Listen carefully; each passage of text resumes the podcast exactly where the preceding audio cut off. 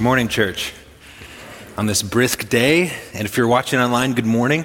Uh, by the way, if you're on the live stream, we took a poll here in the room, and we unanimously decided that you have to run outside for a 10 count before you come back in so you could experience the commute that we experienced, that jolt awake, right? If you stepped outside, negative 25 is better than coffee for waking you up, right? Um, but I've developed a coping mechanism that's maybe not healthy. Of I looked at the wind, 25 below, and I thought, oh, at least there's not much wind today. It's not that bad, right? It can always be colder. But I, I hope we're awake and ready to dive in this morning to Ephesians chapter 3. Uh, in our first year of marriage, uh, my wife and I lived in Chicago, and she decided, you know, as we entered that next season of life, time to start checking things off the bucket list. So she decided to run a marathon. And uh, I could have, as a good husband in our first year of marriage, said, This will be really bonding. I'm going to run with you. I'll train really hard with you. But I'm more sane than that, right? So I did what any rational person would do, and I said, I'll bring you snacks, I'll bring you water, I will cheer from a distance, but I am not going to run a marathon with you, right? Uh, because I'm such a great husband, apparently. So she decides to run this marathon. She's training for it, and she trained with, with two of our good friends who lived in Chicago. Now, if I, have never run a marathon, obviously, uh, but she has, and so she's familiar with a, a level of adversity that emerges in the training process. When you run 14, 15, I think the longest training run was something like 20 miles, right? You, you get cramps in your leg. There's moments where you, you, you, have a blister maybe start to form. There's a level of adversity. And part of what training is really good for is that it teaches you to push through, to rise into that moment. And so, as Lauren trained with uh, two of our other friends, as the training runs got longer and longer, interesting patterns of training began to emerge. Uh, now, my wife, she's uh, stubborn enough, perseverant enough, we'll use that word, that she's going to pick a pace and that's her pace, right? She, I mean, she's, she's going to grit it out. That's just who she is. Our, our other friend, um, about a half, two thirds of the way through the training run, she would actually kick up the pace, right? And she'd say, Hey, I'm, I'm going to run ahead. And she would actually pick it up. She was going to push in. Now, our, our other friend, um, we'll call him Chuck because that was his name. Uh,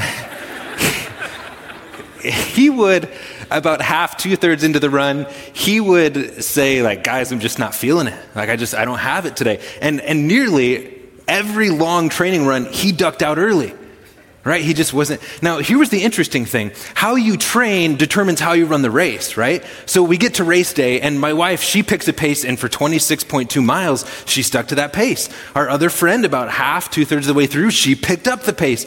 Our other friend, he got to mile 17, and he's like, nope, I'm done.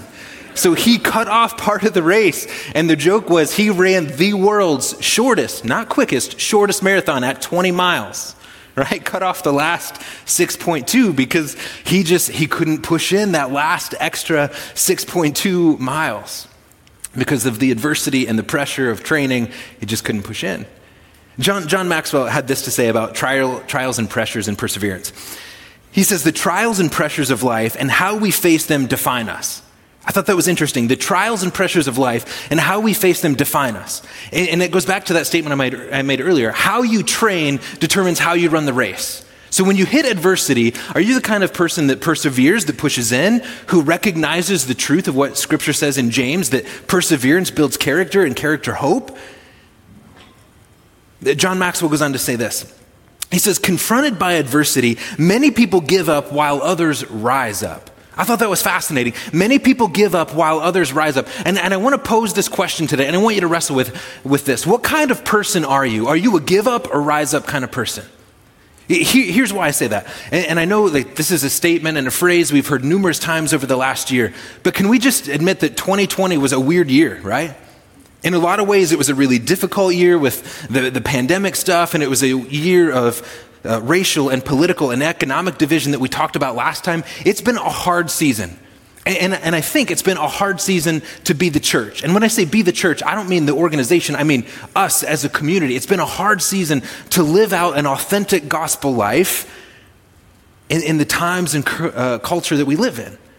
And so I want us to wrestle with that question because, church, in the front of our minds, I want to ask us, as the church, are we a, a, give up or rise up kind of people? Because what I want to suggest to you is that in the season that we're in, you, you've heard Pastor Steve say that we're in the midst of a movement that God is doing. And, and I think the difficult season that we've passed through, the difficulties that lie in front of us, whatever they might be, we have an opportunity as the church to either rise up or give up. And how we respond is of the utmost importance because I think God is working and moving and God is up to something. And this is a vital moment for the church not to give up, but for the church to rise up and push in and press on. And I want us to wrestle with that question this morning. Because as, as the story of Ephesians unfolds, uh, let, me, let me just recap this for us. In Ephesians chapter 1, right, Paul is, is, is thankful for the work that God is doing in the church at Ephesus. In, in Ephesians chapter 2, he reminds them, You were dead in your transgressions and sins, but God has made you alive the last half of Ephesians chapter 2, you'll remember that Paul talks about the, the reconciliation that God is bringing between Jew and Gentile, that he's building a new temple, built not in a physical location, but built on the foundation of the apostles and prophets with the redemptive work of Christ Jesus as the chief cornerstone. That's this new redemptive, reconciliatory work that God is doing. Now, in Ephesians chapter 3, Paul continues this train of thought, and he'll push into this moment where he wants to remind us and help us understand the purpose and intention of the church. Why do we do what we do?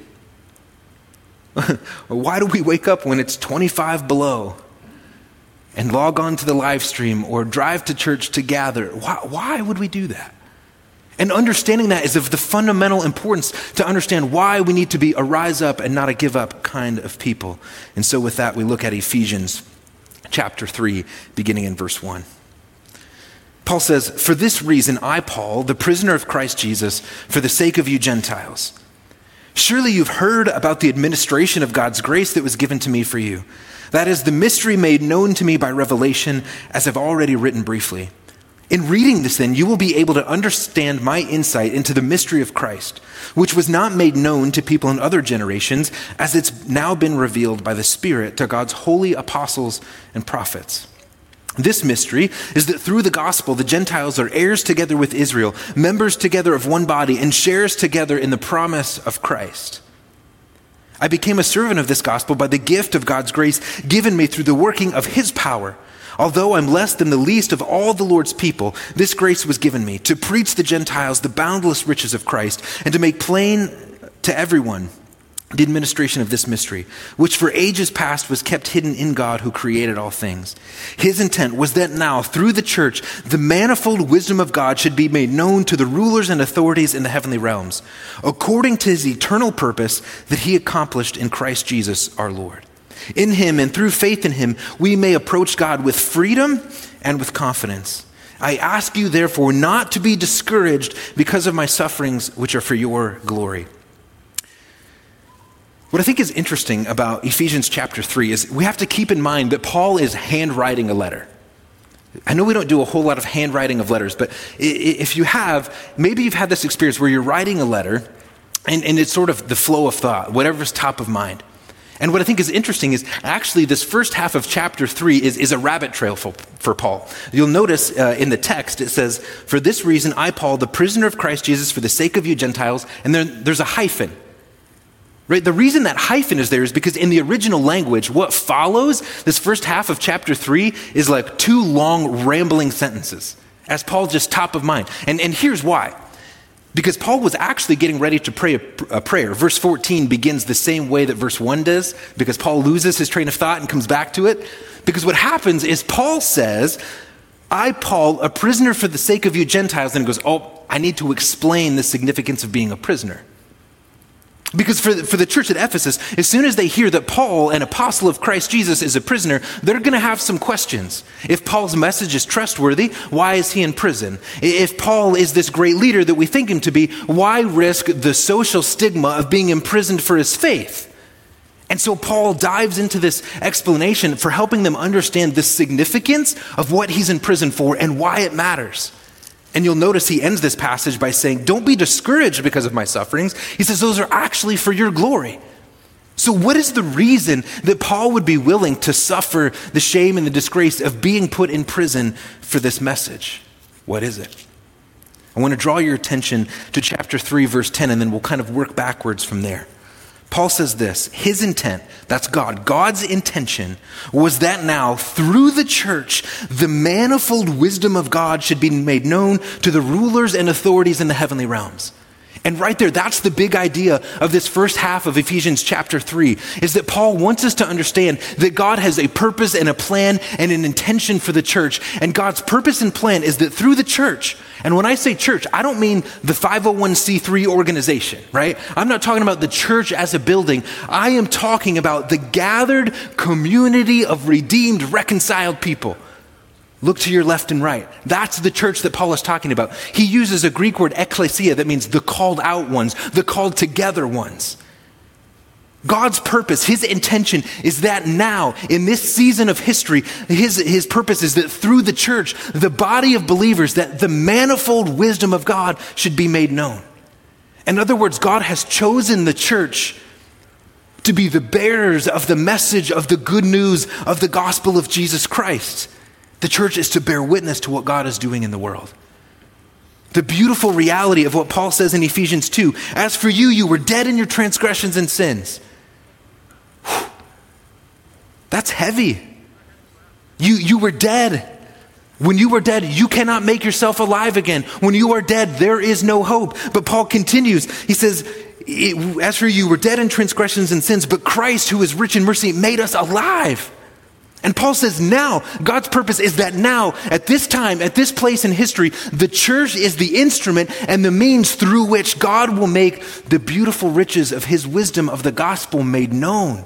Church, that's why I asked that question. Are we a give up or rise up kind of people? Because this is a moment, this is an opportunity for the church to be a rise up kind of people and to step faithfully into our call and recognize that it's through the body of believers, through this reconciled and redeemed community, that God wants to make the wisdom of the gospel known.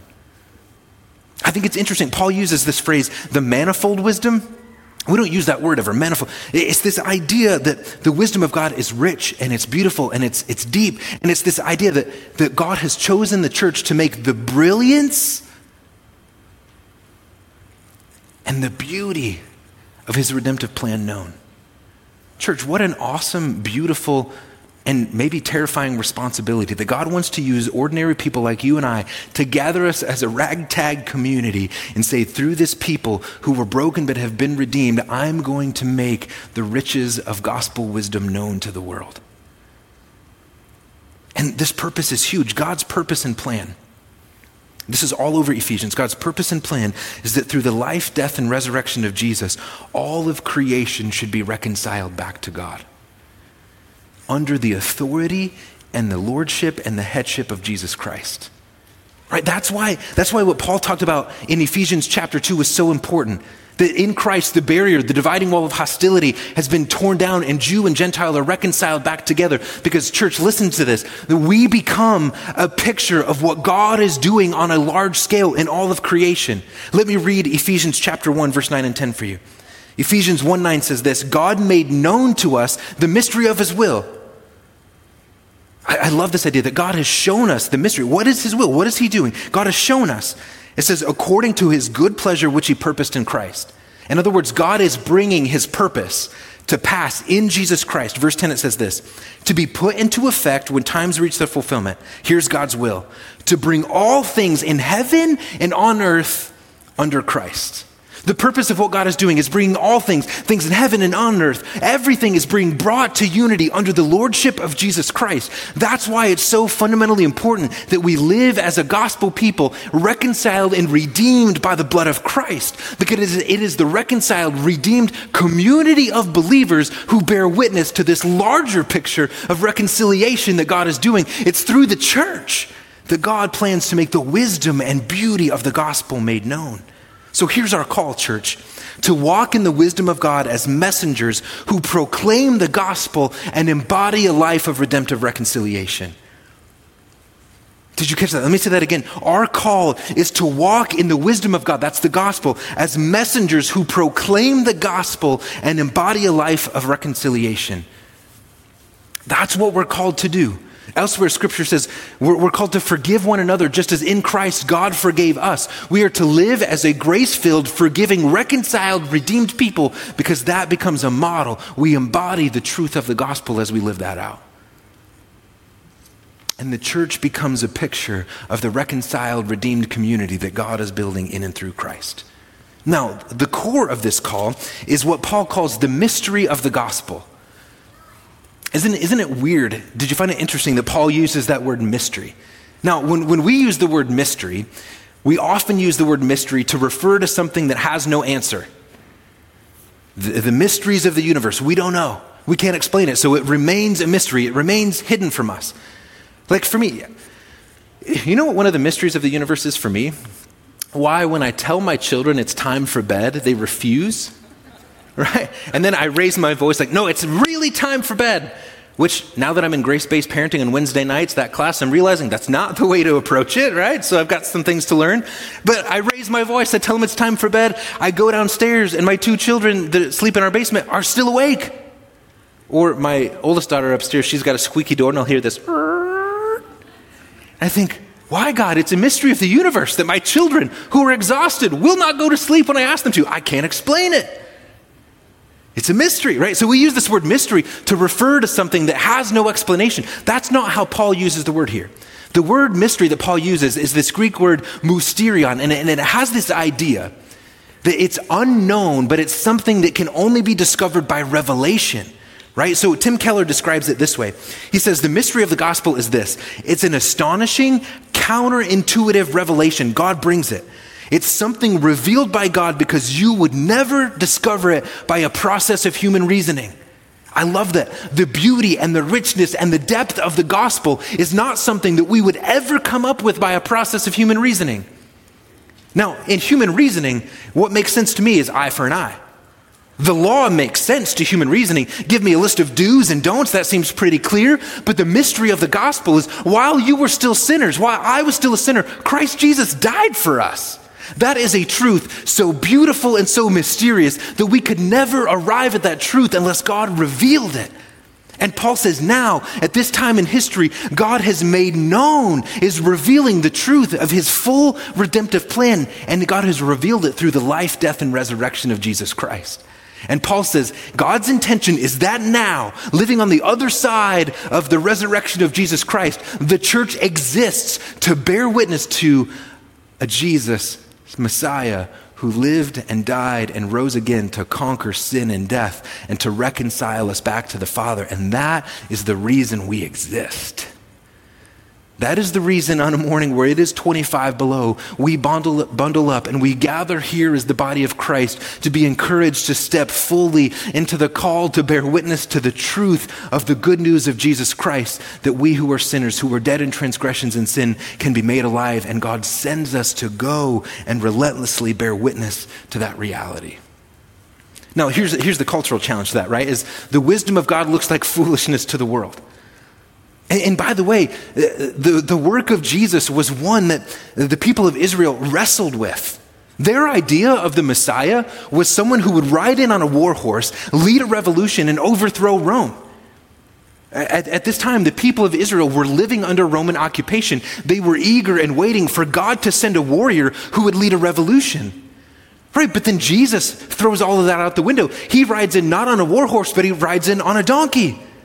Listen, if you're going to lead a revolution, don't ride in on a donkey. Right? Nothing about that says power and victory. It says humility. Right? And Jesus rides in on a donkey, and Jesus doesn't have a, an audience with the emperor of Rome. He's crucified on a cross. And the counterintuitive beauty of what God does is that through the death of Jesus Christ on the cross, he undermines the, the power of Rome. He undermines the power of sin because Jesus rises three days later, demonstrating his victory over sin and death and brokenness and bringing about the redemption for those things. And that is the mystery that Paul points to that he has been called to proclaim. And that's our cultural challenge. Will we proclaim the wisdom of God, a Savior, a Christ crucified that calls us out of sin and death into life? God's intent is that now, through the church, the manifold wisdom of God should be made known. But here, here, here's the question, right? Do you ever wake up Look at the culture that we live in. Read the news. You, you, you, see the brokenness. You see the destructive social systems that we've created. We see a world that is just a mess. And if you're like me, sometimes I just feel overwhelmed by it. I go, God, what do we do in the middle of this? I don't know how to make an impact. Anybody else ever feel overwhelmed by that? What can I possibly do in one day? Like, I get this call that through the gospel of Jesus, he wants to redeem and reconcile all things, but what do I do right now today? It feels overwhelming. And I, I was reminded of the story. I don't remember what, what book it's from. It's not a true story, but uh, there's this story told of uh, an older man who was walking down the beach. And in the distance, he can see this little boy throwing something in the ocean. Bloop, bloop. He's, you know, what is, what is this kid doing? And he walks down the beach and, and, he gets to where this little kid is throwing things in the water and he says, uh, What are you doing? And this little boy with the exuberance and, and, the uh, just excitement that he brings to life says, Oh, you, you see all these starfish? He says, When the tide comes in, brings the starfish. But when the tide recedes, these starfish get left. And so I'm throwing them back. And the guy chuckles. He goes, he goes Son, look, I mean, there's like thousands upon thousands of, gold, uh, of starfish. You're, you're not going to do much of anything. And the little boy, not to be deterred, he picks up another one. He goes, bloop, I made a difference for that one. Bloop, I made a difference for that one. Bloop, I made a difference for that one. And, and this man walked away reflecting, saying, I was struck by the reality that what this child recognized is that in being faithful to make an impact one starfish at a time, he was making a difference. He couldn't do it all, he couldn't overturn the whole system, but he could make a difference in that one, in that one, and that one. And here's what I want to suggest to you God has not called us to single handedly overturn all of the brokenness in creation. What God has called us to do is to be faithful right in the sphere of influence He's given you. So many times we overlook being faithful right here, right now, because we think we can't make a difference on the big scope of things. But the change on the big scope of things happens at the micro level in your families, in your neighborhoods, in your workplaces, in the friendships and relationships you have. You can't reconcile all things, but you can be reconciled to one person. You can model the grace and the redemptive love of Jesus Christ in the life of that one person. Church, we are called, I think, to start there in the simple, ordinary, everyday ways of living out the beauty and the truth of the gospel.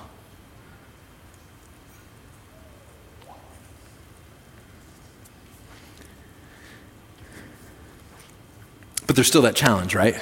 We know our own brokenness.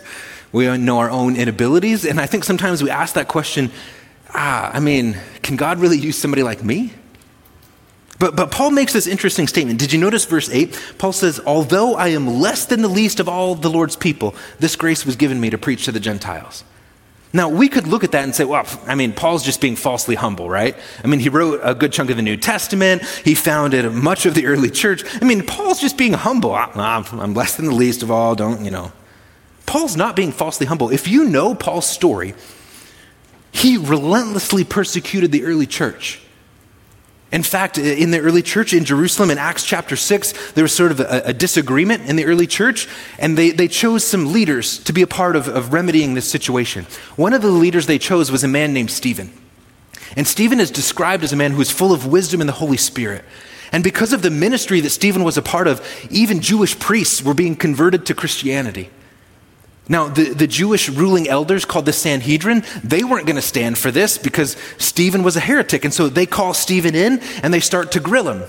Now, Stephen is a subtle man, and so he preaches a sermon back to the Jewish elders, and he says, You stiff necked people, is there ever a prophet you haven't persecuted? Somebody should probably give him that book, How to Win Friends and Influence People, because, I mean, when you're in trouble, I don't know if that's right, right? But Stephen, he is a man of boldness and a man of wisdom. And so, because of that, the Jewish elders, they are enraged. They grab Stephen, they bring him out, and they proceed to murder him. They start throwing stones at him. But here's the thing it's hard to murder someone when you've got a big tunic on, right? So, the Sanhedrin, they take off their tunics and they take them to a young man named Saul. And Saul's just this young guy. He's a Pharisee. He's well trained. And Saul gladly holds the coats of the people who were murdering Stephen as a Christian. And Paul will later say, I stood there giving approval, watching them murder this man while I gladly held their coats, is the sense that you get later in Acts. In Acts chapter 8, that same man, Saul, proceeds to relentlessly persecute the church. It says he dragged off men and women, had them thrown in prison. He broke up families. Husbands and wives were thrown in prison because of their faith. That same man named Saul would later have a miraculous encounter with Jesus and have his name changed to Paul. When Paul says, I am less than the least of all God's people, he is not being falsely humble. He is saying, I am a man who is an accessory to murder, who gladly broke up families and threw them in prison because of their faith. Paul says, I have no right, I have no claim to the call that God has in my life, but by his grace. Listen, church, if God can use a murderer and a, someone like Paul, who broke up families, who was merciless, God can use somebody like you and me. You are not too broken. You are not too far gone to be used of God to have a profound impact right in the sphere of influence He's blessed you with.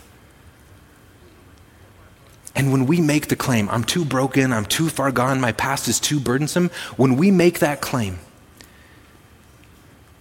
that is a, a claim of doubting the sufficiency of God's grace and of His redemptive possibilities. Paul, in this passage, provides us an example of who he was and how he ministered. He'll describe himself as a manager of God's grace. In verse 2, he says, Surely you've heard about the administration of God's grace that was given me. That word administration means to steward or to manage. And Paul describes himself as someone who was called to steward the grace of God, to be faithful to this ministry call. Paul describes himself in verse 7 as a servant of the gospel. In verses 8 and 9, he says, I was called to proclaim and to preach and to make plain the gospel. And, and here's the thing we could stop there and say, well, yeah, I mean, Paul, you had this amazing revelation. God changed your life. Great, that's good for you. The, the, the purpose of why Paul writes this part of the letter is what he wants the church at Ephesus to understand is that Paul is not special. He's not. Paul says, My life was changed, and I was called to be a steward of God's grace, called to proclaim the gospel, uh, called to be faithful in this. And Paul says, And so are you, church. Paul will spend the rest of this letter, Ephesians, the last half of three, Ephesians 4, 5, and 6, saying, step into this call of faithfulness. And so, what we see in Paul's identity and purpose is true of our identity and purpose. We are called to be stewards of God's grace. I'm going to read this quickly because we're going to be there in a couple weeks. In Ephesians 4, 7, it says this But to each one of us, grace has been given as Christ apportioned it. You have been given God's grace. If you are a believer, God has poured out his grace in your life.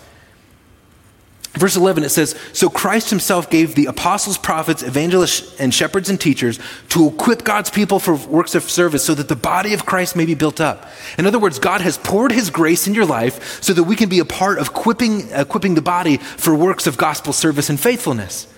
In other words, what we see Paul called to is no different than what we as the church are called to. Likewise, like Paul, we are called to be servants of the good news, servants of the gospel right in ephesians 2.10 paul says y'all are god's handiwork god's masterpiece created in christ jesus to do good works now when paul talks about good works he doesn't mean random acts of kindness he means intentional acts of gospel proclamation that's part of our calling and likewise, just like Paul, we are called to proclaim and to preach and bear witness to the gospel. And I know everyone in the room is thinking, no, no, no, you're behind the pulpit. That's your job. Mm-mm the call of the church. To each one of us, grace has been given as Christ apportioned it. He He's called prophets, prophets, evangelists, shepherds, and teachers to prepare God's people for works of service. We partner in this thing together to bear witness to the truth of the gospel. Now, here, here's the reality. To live out that gospel call, the reality is that we might encounter suffering, right? Paul is in prison literally as he writes this letter. And I think in that, our temptation is to live a life in terms of our gospel call of passivity, of convenience, and comfort. And, and if I'm honest, I, I still wrestle with this idea of I would rather just be passive in terms of the gospel. Like, I just want to go to work and I just want to do my thing. I just want to have a comfortable family life. I don't want to think about some bigger divine calling. I just want to get through and retire with enough money to live someplace where it doesn't get 25 below.